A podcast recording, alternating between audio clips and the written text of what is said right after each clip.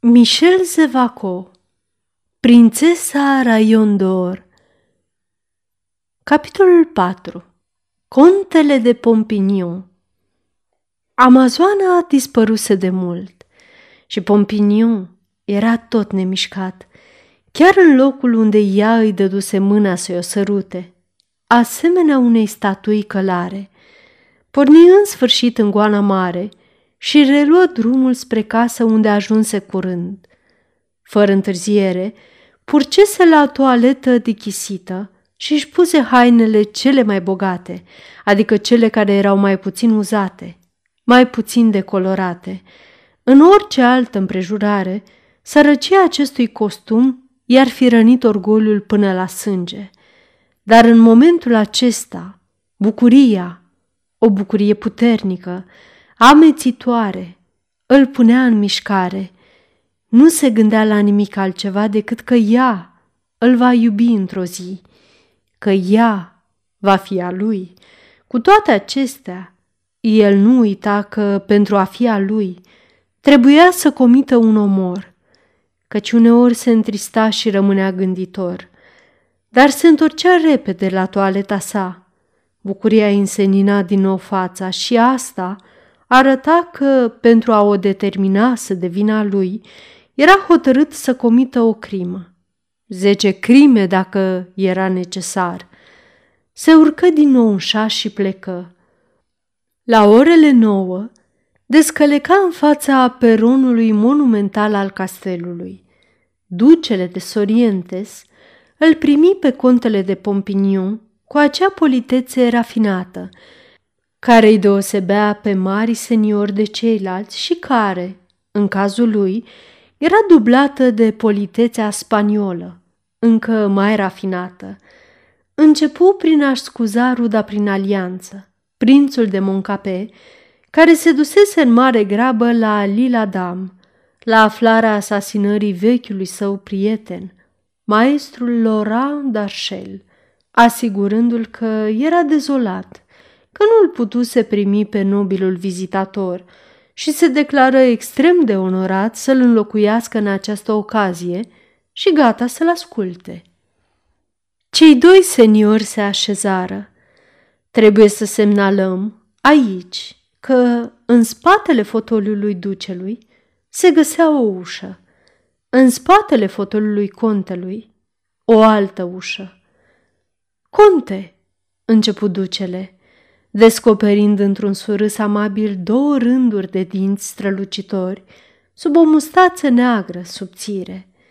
Am auzit vorbindu-se despre cavalerul de Ragastans care, pe vremuri, era un viteaz care săvârșea acte de bravură ce păreau extraordinare. Era străbunicul meu, răspunse Pompignon, luând o atitudine mândră. Nu se spune oare că domnul de Pompignon Ragastans, tatăl vostru, și-a cam știrbit averea? Tatăl meu, replică mândru Pompignon, era liber să facă ce credea de cuvință cu averea sa, fără ca nimeni să-i poată reproșa ceva. Și cu un aer sfidător, fapt este că sunt sărac foarte sărac, domnule. Până acum, încă nu fusese pronunțat niciun cuvânt despre Chapelle Mur, care servea de pretext pentru această vizită. Și lucru ciudat, dacă Pompignon nu părea grăbit să abordeze acest subiect, Sorientes nu părea mai grăbit decât el și nu spunea niciun cuvânt pentru a-l aduce în discuție. În clipa aceea, Ușa care se găsea în spatele ducelui se deschise și intră o tânără femeie îmbrăcată în întregime în alb. Era imposibil să-ți imaginezi o frumusețe mai desăvârșită decât aceea care tocmai apăruse acolo. În această tânără femeie, desăvârșit de frumoasă, extrem de grațioasă, de un farme captivant, Pompignon, tresărind de patimă stăpânită, o recunoscu pe amazoana sa. Surâzătoare și sprintenă, ea veni la duce, care îi sărută galant mâna și o prezentă ceremonios. Nobila doamnă Jocelyn de Hotfort, ducesă de Sorientes, iubita mea soție. Pompiniu nu putu decât să se încline adânc, îngăimând un compliment. Totuși, ducesa de Sorientes nu părea că îl recunoscuse. A avut naivitatea ca în ultimul moment să se mire, dar el își spuse, neghiop ce sunt, doar nu putea să-mi facă semne de complicitate de față cu soțul său. Este mai prudentă decât mine. Își joacă rolul conștiincios. Ei bine, să facem ca ea, să jucăm comedia, în așteptarea dramei. Dar contele nu-i lăsă timp să joace rolul. Scuzându-se, ceru permisiunea să lipsească o clipă și ieși, lăsându-l între patru ochi cu soția sa. Pompinion profită de ocazie și, apropiindu-se de ducesă, îi spuse cu o voce fierbinte, Vedeți, doamnă, mi-ați poruncit să vin și m-am supus. Iată-mă! V-am poruncit să veniți? Eu! exclamă ducesa. Încă vă mai îndoiți de dragostea mea? Nu vedeți că vă aparțin trup și suflet? Vă implor, pentru că întâmplarea ne ajută. Nu vreți să consimțiți la mărturisirea prețioasă la care vă rog cu umilință de o lună întreagă? Uimirea ducesei creștea tot mai mult. Îl privea înmărmurită și era atât de surprinsă încât nu-și găsea vocea pentru a-l întrerupe. Ea reuși în fine să răspundă, pe un ton de suverană semeție. Destul, domnule, sau chem să vă arunce afară ca pe un bădăran. Pompinion rămase zdrobit, nereușind să-și revină neînțelegând nimic, și deodată o idee îi trecu prin minte, inspirându-l. Trebuie că suntem ascultați. Soțul ei nu se încrede poate. N-ai și probabil decât pentru a ne spiona. Se spune că spaniolii sunt foarte geloși. Ah, triplu nătărău ce sunt! N-am înțeles asta, m-am comportat ca o brută. În fericire, ea nu și-a pierdut capul. Și cu voce tare, înclinându-se până la pământ, Iertare, doamnă, nu vă grăbiți să mă condamnați. Am crezut că recunosc în dumneavoastră o persoană care mi-e scumpă. Simplă confuzie, doamnă. Acum văd bine că m-am înșelat. Binevoi să acceptați scuzele mele cele mai umile și că nu mi-a trecut niciodată prin minte să mă sustrag de la respectul ce vi se datorează. Părea foarte sincer și foarte rușinat. Ducesa acceptă explicația, foarte naturală de altfel, și scuzele care îi se adresară cu căldură. În clipa aceea, ducele reveni. Soția sa se retrase, răspunzând cu o ușoară și grațioasă înclinare a capului la salutul respectuos al contelui. Pompinion, complet zăpăcit de neplăcuta întâmplare, o urmări îndepărtându-se cu o privire pasionată și plină de admirație, până când ușa se închise în urma ei. Exact în clipa aceea, da, chiar atunci, când această ușă se închidea, ușa plasată în spatele lui se deschise. Zgomotul pe care îl făcu această ușă care se deschidea, aproape se suprapuse cu zgomotul făcut de ușa care se închidea în cealaltă extremitate a vastului salon. Dar el avea auzul fin el percepu limpede acest gomot în spatele lui. Se întoarse involuntar și rămase înmărmurit, cu ochii măriți de o imire nemăsurată. Acolo, în cadrul acestei uși care se deschidea, în timp ce cealaltă se închidea, tocmai apăruse o tânără femeie. Și această femeie era aceeași care tocmai ieșise pe ușa cealaltă. Da, aceeași, exact aceeași, doar că aceasta era îmbrăcată în întregime în negru, în timp ce cealaltă era în alb, din cap până în picioare, doar că aceasta avea o figură serioasă, în timp ce cealaltă avea o figură surzătoare. Buimăcit, Pompinion se întreba dacă visa sau nebunise. Ea înaintă spre ei, cu același mers suplu și grațios ca al celei care tocmai ieșise.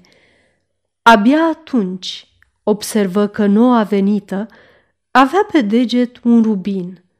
Acel rubin, despre care am vorbit deja și el, exclamă în sinea lui, Ea este, iată-o pe amazoana mea.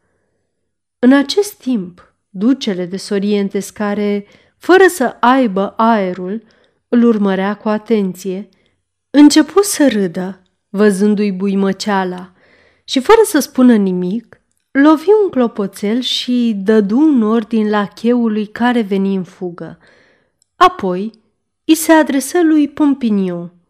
Domnule conte, am avut onoarea adineauri să vă prezint pe doamna, frumoasa doamnă de Sorientes. Vă prezint acum pe sora sa geamănă, Dalila de Hotfor, cumnata mea, căreia noi îi spunem Hermosa. Și el explică, Hermosa este un cuvânt spaniol care înseamnă frumoasă. Pompinion nu a avut timpul să-și prezinte complimentul. Ducesa, chemată de soțul ei, tocmai reapăruse și surâzând, ghicind ce se petrecea după figura vizitatorului, veni să se așeze alături de sora sa. Pompiniu le cerceta amănunțit și cu mare atenție și pe una și pe cealaltă, fără să găsească un indiciu cât de mic pentru a le putea deosebi. După cum vedeți, continuă ducele, asemănarea este atât de perfectă încât, pentru a o evita, pentru a evita orice confuzie, una poartă întotdeauna toalete albe sau deschise la culoare, iar cealaltă toalete negre sau închise. Pompignon Trebuie să facă un mare efort pentru a se smulge din stupoare și pentru a-și prezenta complimentele obișnuite. Conversația pe teme banale continuă aproape zece minute și cele două surori se retraseră. La câteva clipe după plecarea celor două surori, în curtea de onoare a castelului, se auzi galopul unui cal. Ca și cum asta ar fi fost semnalul așteptat, ca și cum știa că totul fusese hotărât dinainte, ducele de Sorientes îl concedie cu nenumărate amabilități pe contele care, dinspre partea lui, nu dorea decât să plece de acolo. El plecă în urma unui lacheu care îi arăta drumul și îl conducea la fel de ceremonios ca la venire. Și iată că, traversând un culoar, se trezi brusc înaintea lui cu o apariție. Era oare doamna în negru sau doamna în alb? El n-ar fi știut să o spună, întrucât această apariție era înfășurată cu grijă, din cap până în picioare, într-o pelerină cu glugă de o culoare neutră. Dintr-o suflare, încât abia reuși să priceapă, apariția îi șopti Bărbatul pe care trebuie să-l loviți descalecă în fața peronului. Și înainte ca Pompinion, prins din nou de un fel de amețeală, să poată spune ceva, să schițeze un gest. Apariția se evaporase, ca pentru a interzice orice căutare, orice indiscreție, la cheul care îl preceda se întoarse și se opri, invitându-l astfel să-l ajungă din urmă. Pompiniu îl urmă cu pas fioros mormăind. Pe toți dracii, asta este casa misterelor. Doar dacă n-am înnebunit, fără să-mi dau seama de asta. În fața peronului, el văzu într-adevăr bărbatul ce trebuia să-i fie indicat. El descăleca, părea măhnit. Avea trecut pe sub centură un plic mare, pecetluit și sigilat. Hermosa și Joselin veneau în întâmpinarea sa, iar el îl auzi cum le spunea Mi-am adus înapoi testamentul. Și Pompinion, complet îngrozit, plecă spunându-și Prințul de Moncape. Prințul de Moncape este acela pe care trebuie să-l lovesc. De ce? De ce? Sfârșitul capitolului 4